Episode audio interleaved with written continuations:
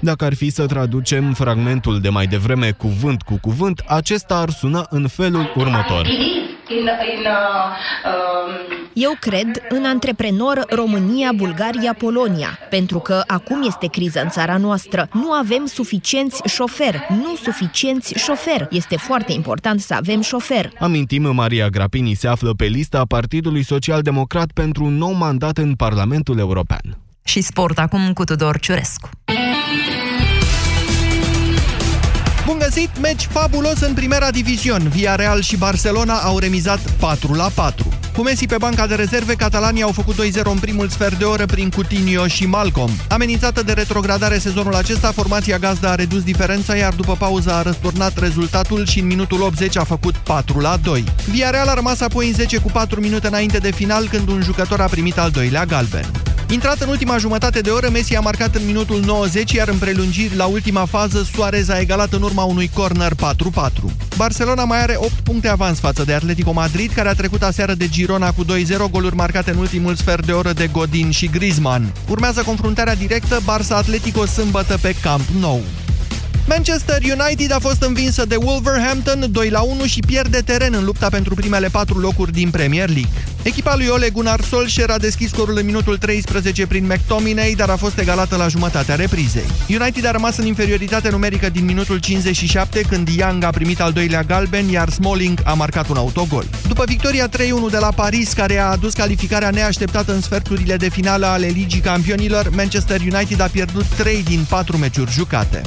Mihaela Buzărnescu a trecut de runda inaugurală a turneului de la Charleston, prima competiție pe zgură a sezonului. Ea a învins-o pe poloneza Magdalena Frech, o jucătoare de 21 de ani aflată pe locul 182 WTA. Buzărnescu a câștigat primul set cu 6-1, dar l-a pierdut pe al doilea 6-4, iar în decisiv a revenit de la 1 la 4 și s-a impus în cele din urmă cu 7-5.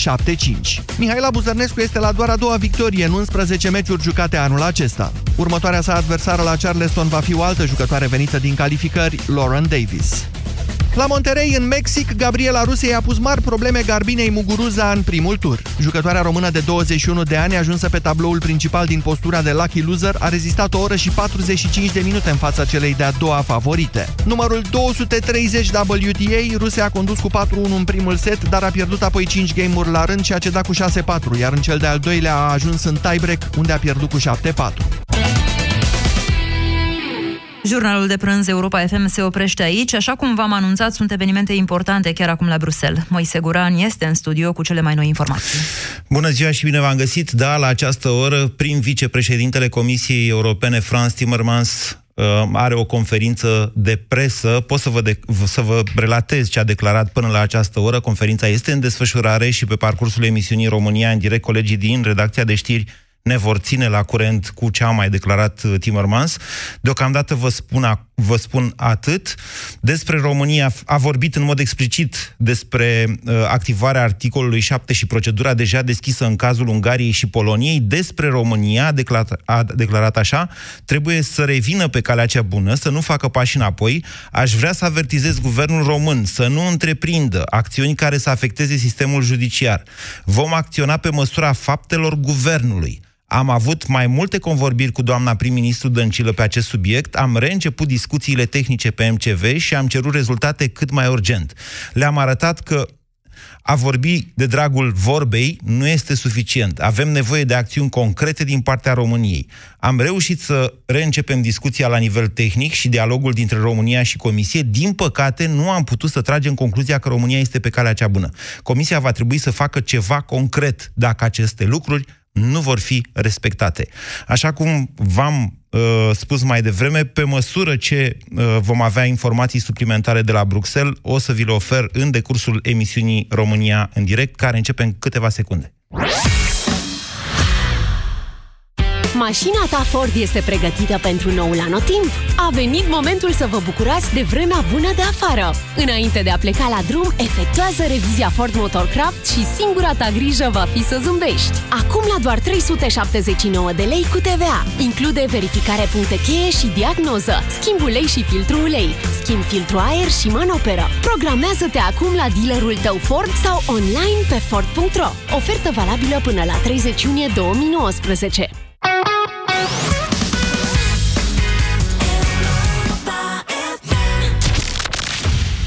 România în direct. Cu Moise Guran. La Europa FM Așa cum vă spuneam mai devreme, doamnelor și domnilor, prin vicepreședintele Comisiei Europene, domnul Franz Timmermans, susține o conferință de presă în direct de la Bruxelles. În acest moment răspunde la întrebări, iar la o întrebare care a sunat cum va acționa Comisia în privința României în mod concret, domnul Timmermans a spus sunt informat că urmează decizii privind impunitatea oficialilor de rang înalt. Impunitate înseamnă, da, care nu poate fi pus sub acuzare. Comisia, sau care nu poate fi judecat. Comisia va reacționa imediat în câteva zile într-un astfel de caz. Trimiterea este clară la informațiile privind iminența unor ordonanțe de urgență care ar dezincrimina fapte din codul penal, ar reduce astfel termenele de prescripție, iar oficialii de rang înalt probabil că este vorba de Liviu Dragnea, care, căruia îi s-ar prescrie executarea faptei.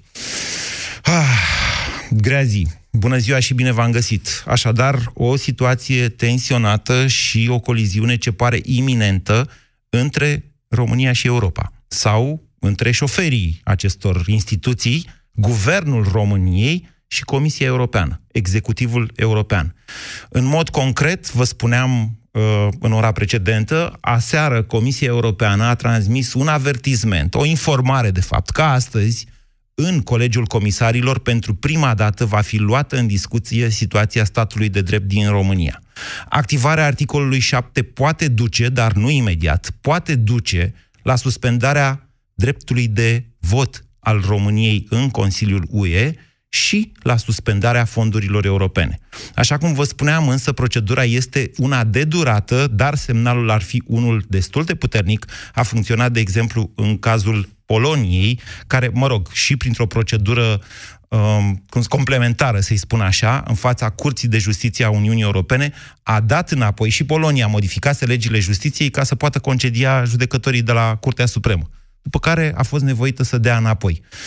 Ce se va întâmpla în cazul României? Ordonanțele sunt ordonanțe. Intră în vigoare, își fac efectele, după care măsurăm pagubele. În același timp însă, ele pot sau nu rămâne cu efecte în domeniul politic. Să nu uităm, avem alegeri foarte curând. Adevărata întrebare și dezbaterea pe care vă propun astăzi la România în direct, doamnelor și domnilor, este cum credeți dumneavoastră că va reacționa votantul PSD da, vă rog să vă gândiți în mod concret la oameni pe care îi cunoașteți, care au votat sau care au intenția să voteze cu PSD și să discutăm aici, să relatați ce credeți dumneavoastră că vor înțelege acei oameni din tot acest conflict.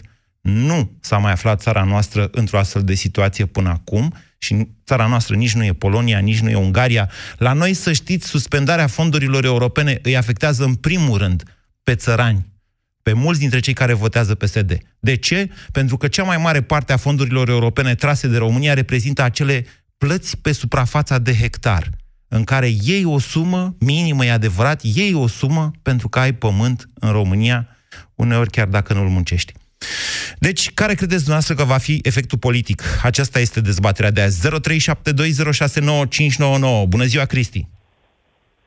Cristi! Uh, bună ziua! Vă ascultăm, Cristi. Uh, din păcate, eu cred că votanții PSD nu or să înțeleagă nimic, după părerea mea, pentru că sunt uh, foarte îndoctrinați. Uh, singura soluție este să ne vedem uh, uh, uh, trebuie unită dreapta ca să putem face ceva.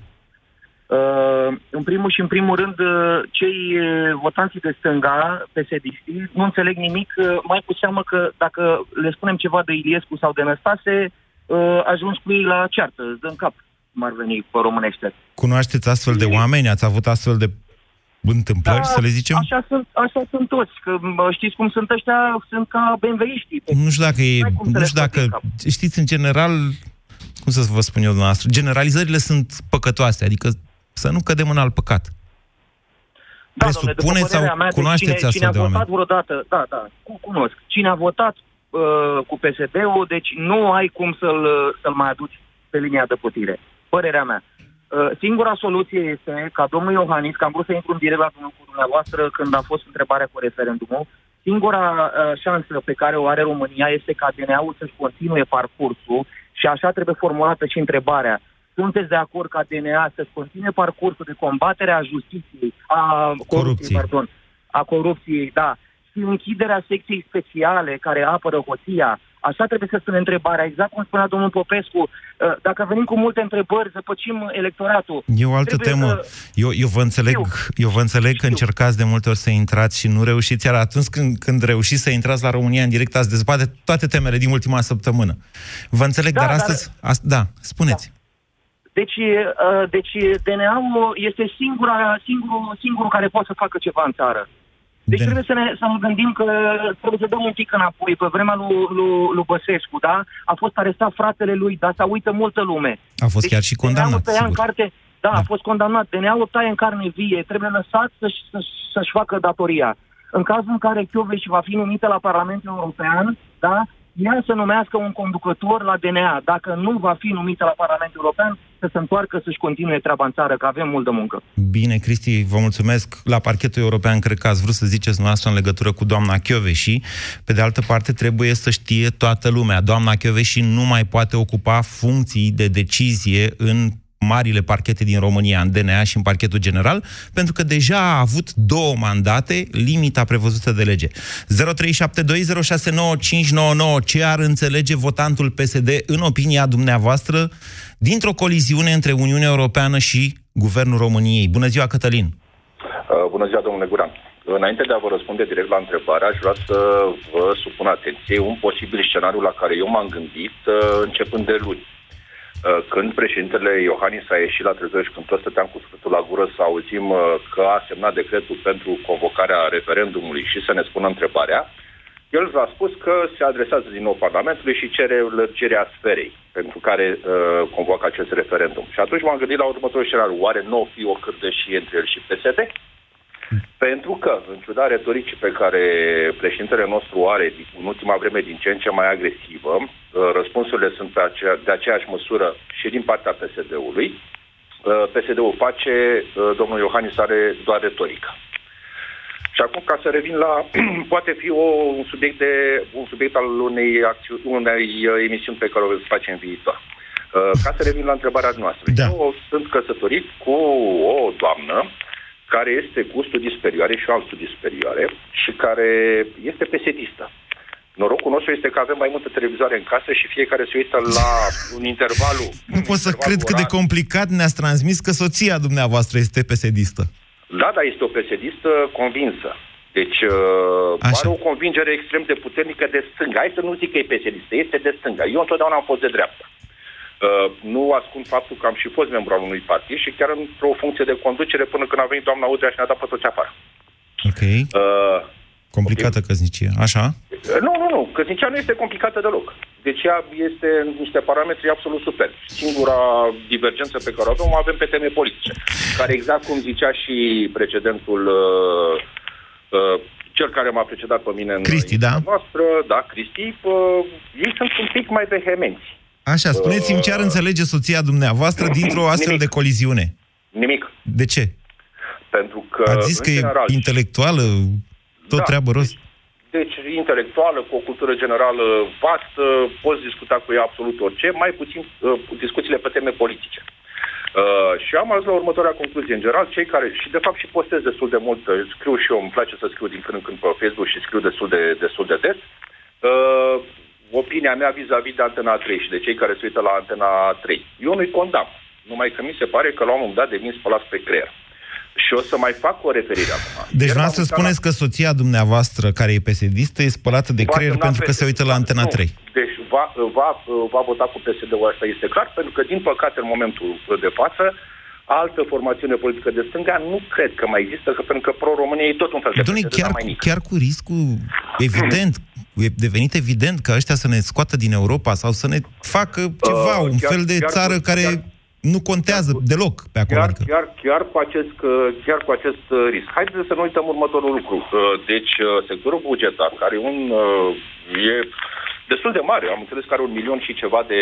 Un milion două sute de mii. un milion două sute de, de mii de, de membri, care Da. toți sunt cu drept de vot, pentru că sunt salariați. Da, Da? Uh, lor li s-au murit salariile, da. Da? uh, li s-au mărit, uh, pensionarilor li s-au mărit pensiile, Da. începând de ieri al alte. Da. Ce motiv ar avea să voteze altceva decât PSD-ul? Mm.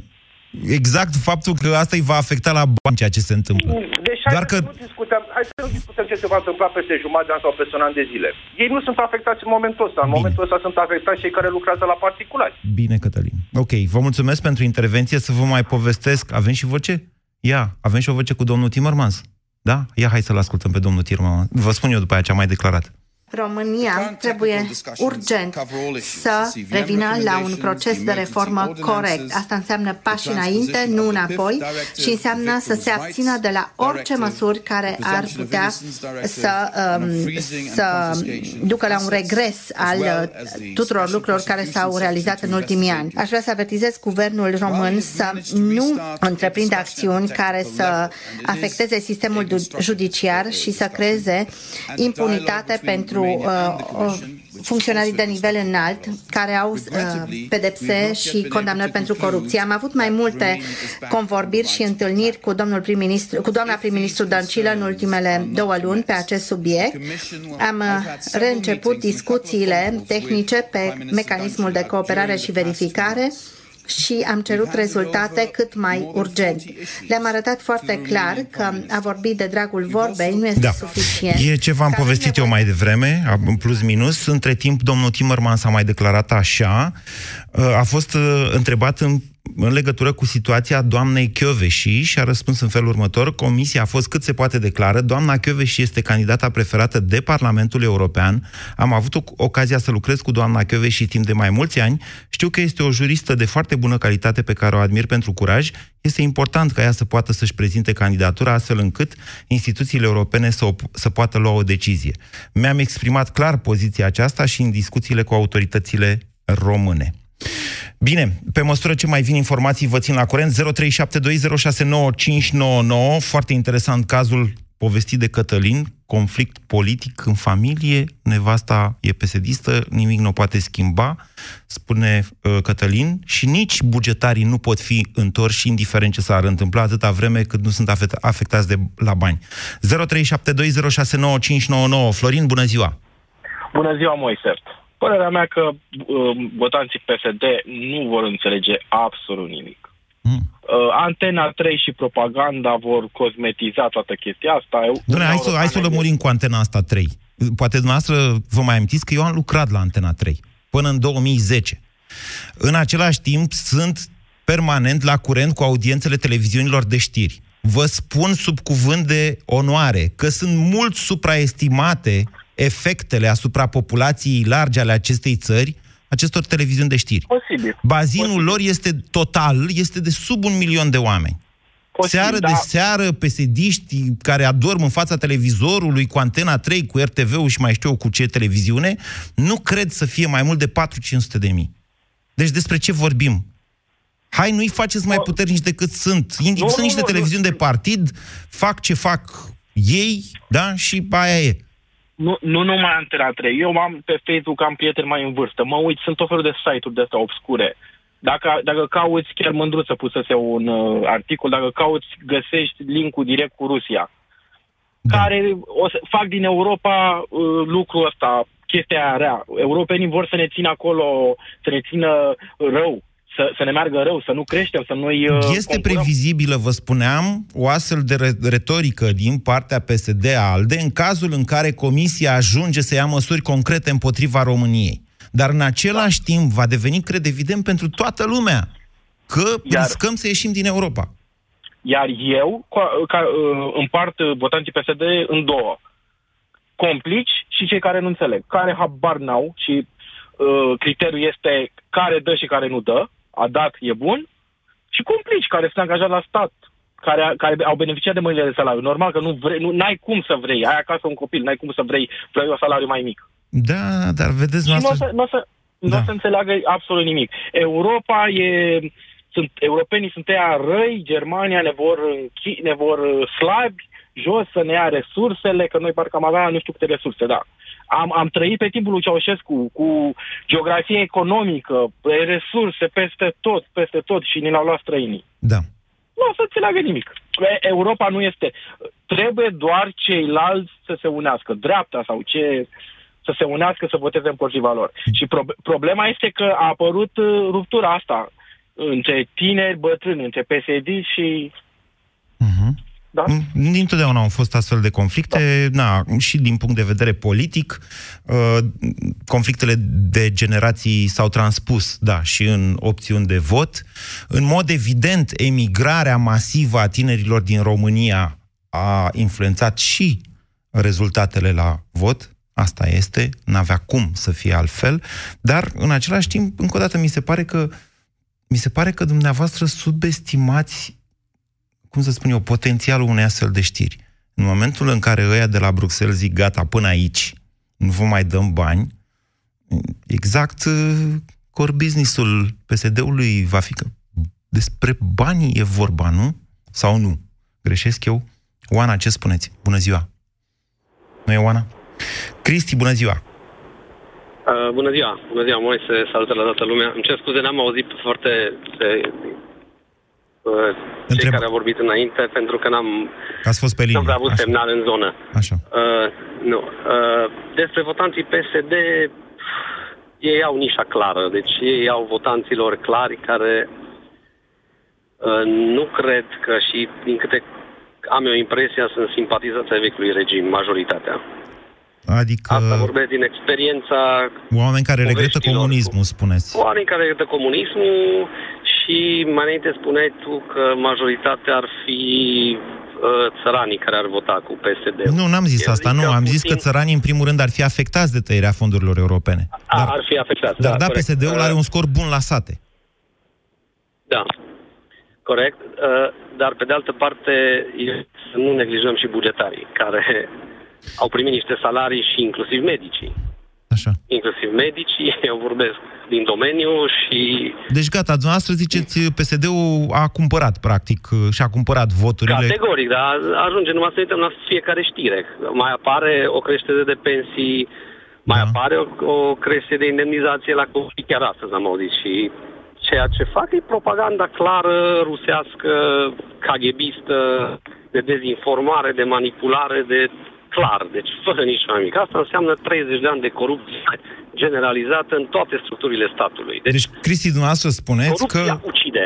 Da. Dumneavoastră deci asta spuneți este. că dacă m, Comisia Europeană ia o astfel de măsură, practic... Nu interesează. Nu interesează. Nu interesează, pur și simplu. Ei au targetul clar de decimare a justiției, de scăpare a 2, 3, 5, 10 personaje, 100, nu știu câte sunt implicate în chestia asta, și calcă pe oricine și pe orice. Da, Deci în nu opinia interesează. dumneavoastră, cât de groasă e această pătură din populație care ar acționa numai pentru interesul personal? Mi-ai dat la pensie, mi-ai dat la salariu, mi-ai dat la nu știu ce, atunci te votez Acum până nu la știu moarte. să spun un procentaj, dar având în vedere că Da? sentimentul de întoarcere de unde am plecat, da? toți care, nu știu, am trăit în, în, în perioada aceea și care sub nicio formă nu vrem să ne întoarcem, se pare că sunt mulți nostalgici care vor să ne întoarcem de acolo, tot acolo, de unde Dom'le, am plecat. cei care aveau 20 de ani la Revoluție au astăzi 50. Cei care Da. au astăzi, hai să o luăm altfel, cei care au astăzi 75 de ani aveau 45 la Revoluție. Nu erau oameni în vârstă. Nu erau oameni care au intrat în mod necesar în conflict cu o rânduirea capitalistă, cu economia de piață. Nu sunt în mod necesar oameni care au rămas șomeri în anii 90, ca să se sperie de, ce, de această libertate care a însemnat șomaj pentru mulți dintre ei. Adică... Nu, dar uite-te, în, în aparatul de stat, da. joburile sunt cât de cât sigure, salariile sunt exorbitante, părerea mea. Eu lucrez la privat de 25 de ani și Da, și în același timp Ministerul de Finanțe se împrumută cum nu s-a mai împrumutat țara asta niciodată. Dar nu interesează, dar nu interesează. Dar nu este Moise, evident că asta după se va mine termina în Popescu, curând? deci Adică... nu- Se va termina categoric. Și cine va suferi? Vor suferi ei? Da. Sub nicio formă. Nu Pe cum? În 2010, a, a, atât de departe este anul 2010, când statul a, a făcut exact la fel.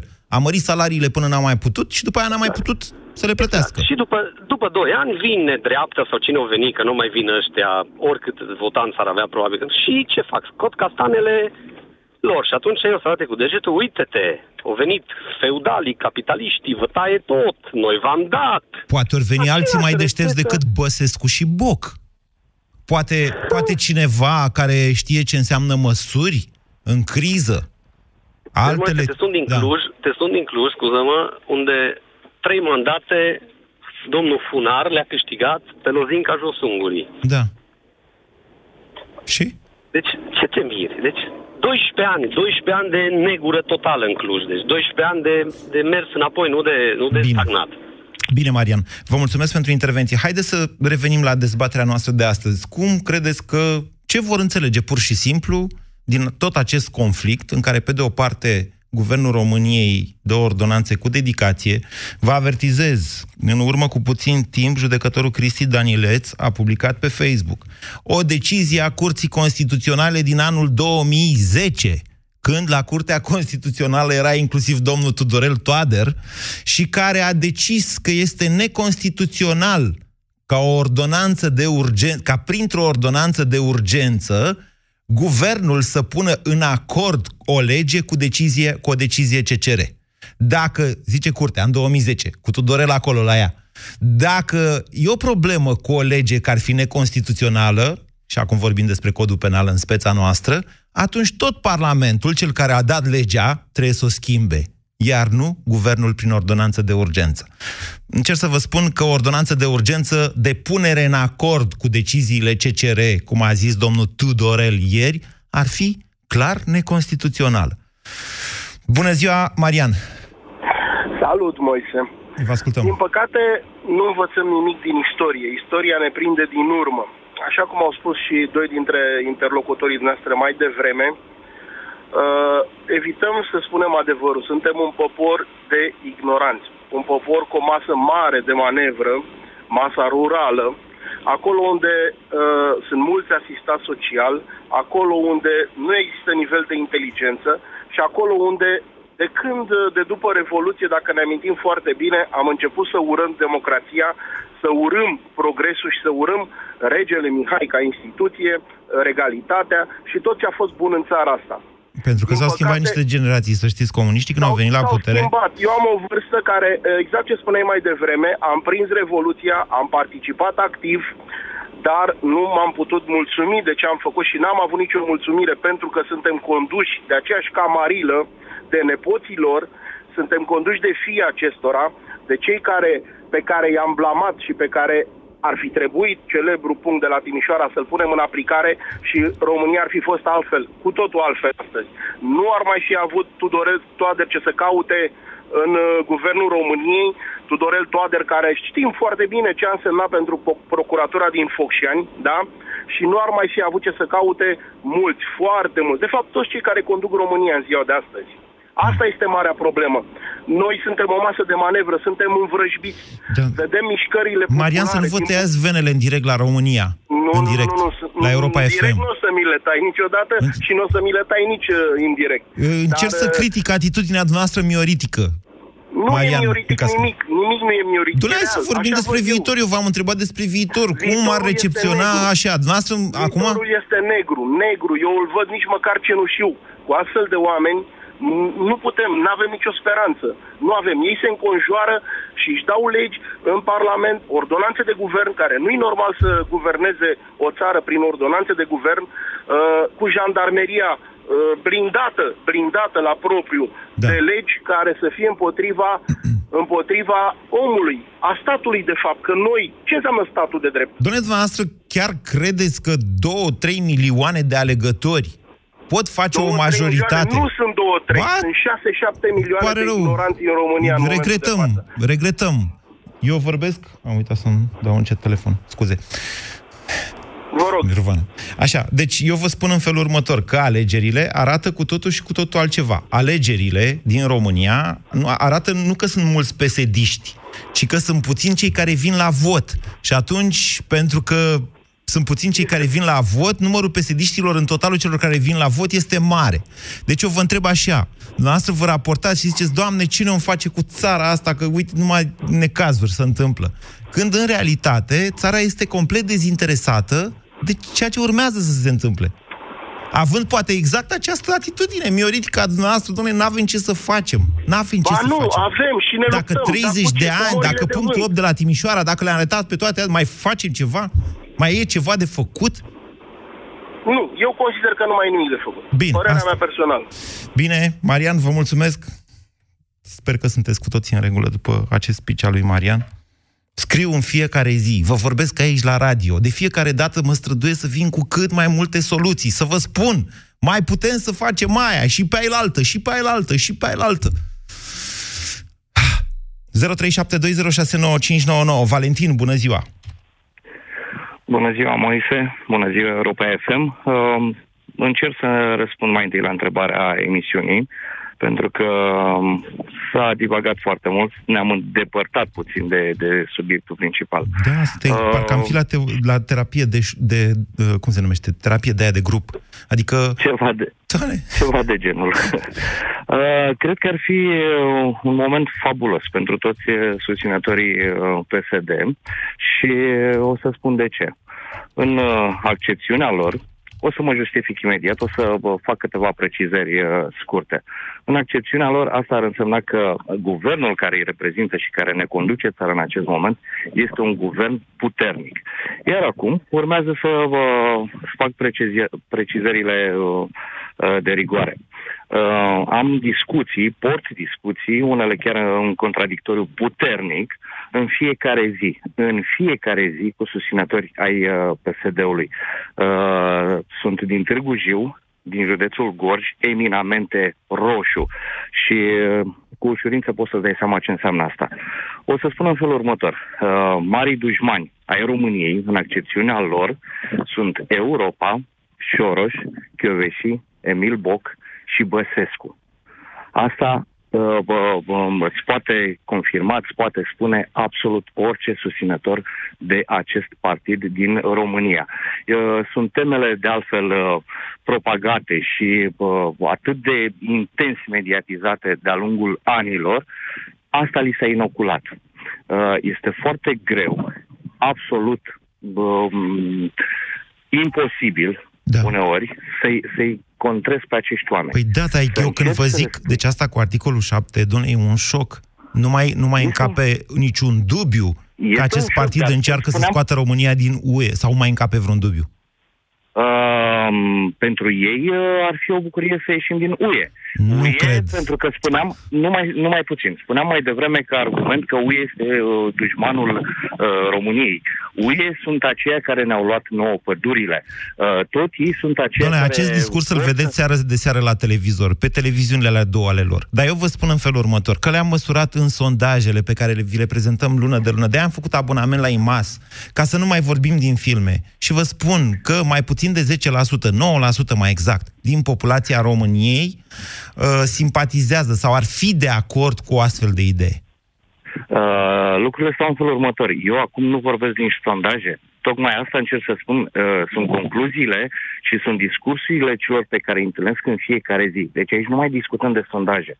Eu nu contest sondajele. Uh, Deci Târgu Jiu vrea să iasă din Uniunea Europeană, asta ziceți. Uh, cred că județul și la câte se întâmplă în județul ăsta, da, ar fi super ok. Din păcate, nu există aici decât un uh, singur primar de altă culoare decât cea roșie, un uh, primar PNL. Uh, nu se prea vede pentru că nici nu prea are bă, pârghile uh, suficiente uh, și necesare pentru a se dezvolta. Uh, De fiecare dată încerc să dau exemplu unor a- orașe, nu neapărat uh, Clujul, nu neapărat Timișoara, vorbesc de Arad, vorbesc de Oradea, vorbesc de alte orașe. Um, și îi tot întreb, îi tot întreb, îi tot provoc, cum se poate că ăia se dezvoltă, iar noi nu? Este foarte simplu, din punctul lor de vedere. Au fost banii direcționați de către uh, guvernele anterioare, PSD, da, uh, Boc și așa mai departe, și că acolo s-au dus PSD-ul toți din, banii. do- din primăvara, din vara, din primăvara 2012 e PSD-ul la putere. Uh, chiar nu ați auzit niciodată sintagma asta, uh, am câștigat alegerile, dar nu suntem la putere. Doamne, au fost la bani. Adică guvernul, guvernul e al cu banii, nu? Adică cum poți să zici uh, Boc? Boc, da, a alocat bani pentru Cluj. Acest lucru este adevărat. Nu știu dacă mai mult decât ar fi trebuit.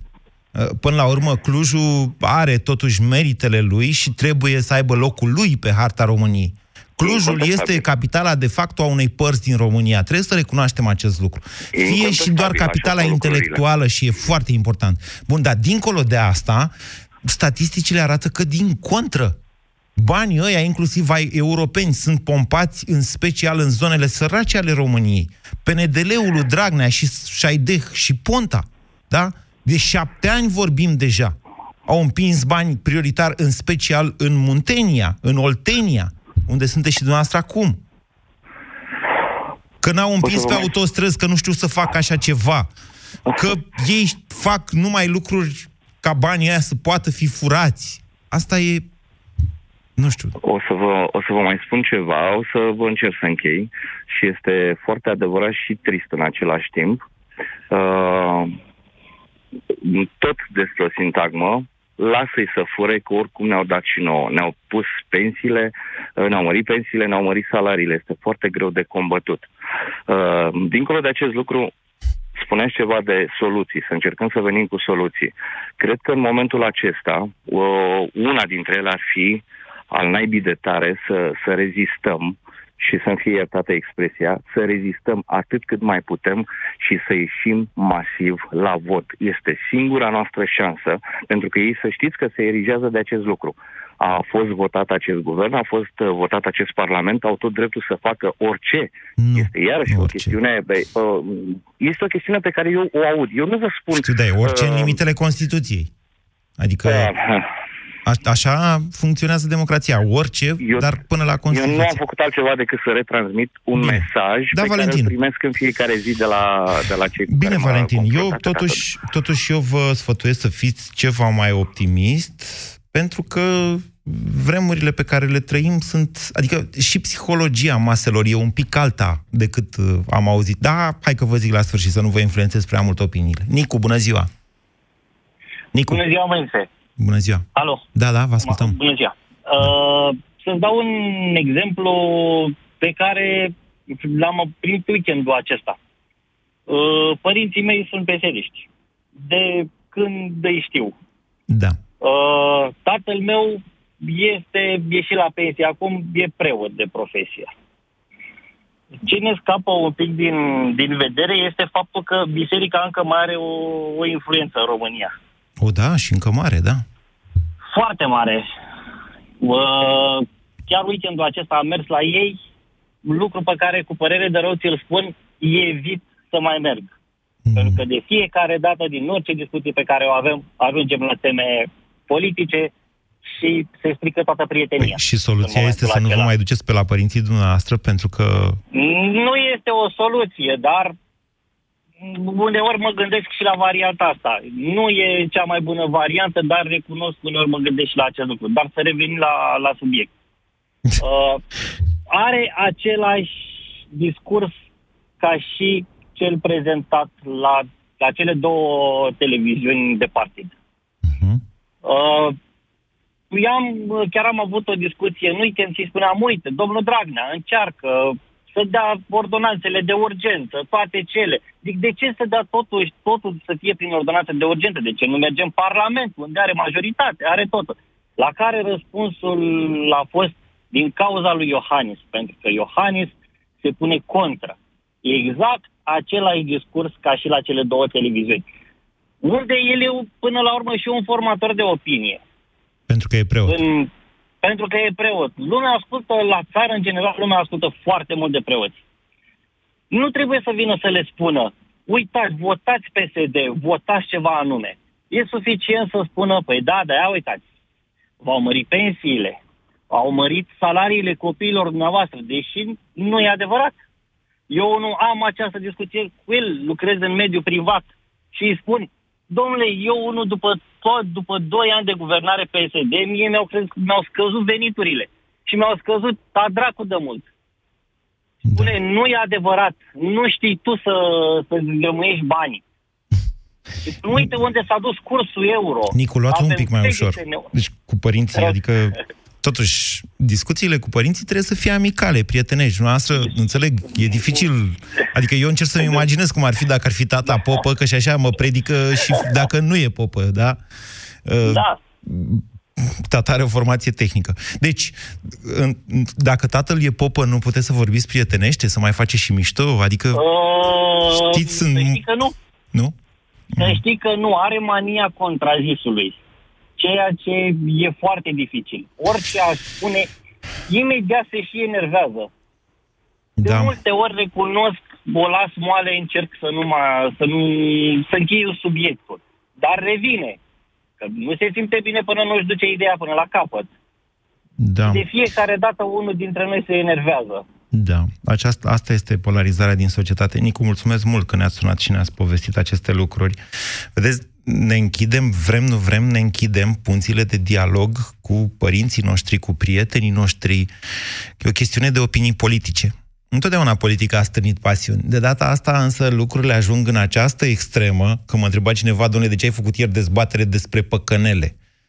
Doamnelor și domnilor, încerc să mai iau din această presiune care e pe noi toți din cauza evenimentelor.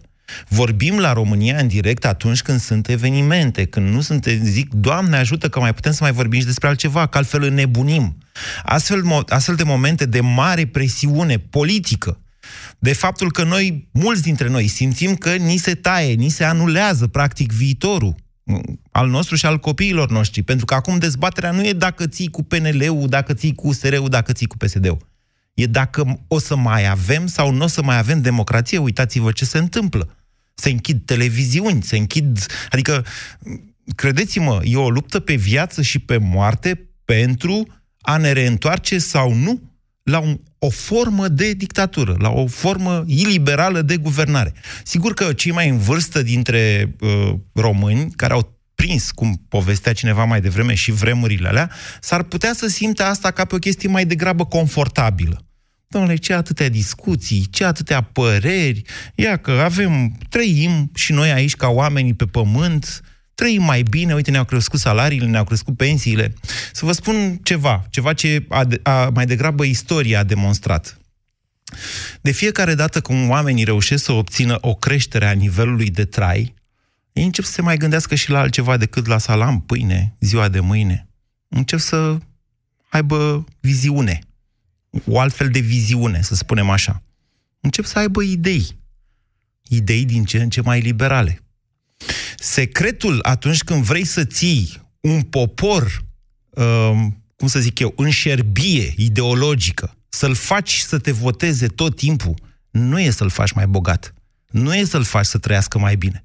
Aceasta este o capcană. Dacă îl faci să trăiască mai bine, în mod inevitabil va vrea și altceva decât să mănânce. Va vrea libertate.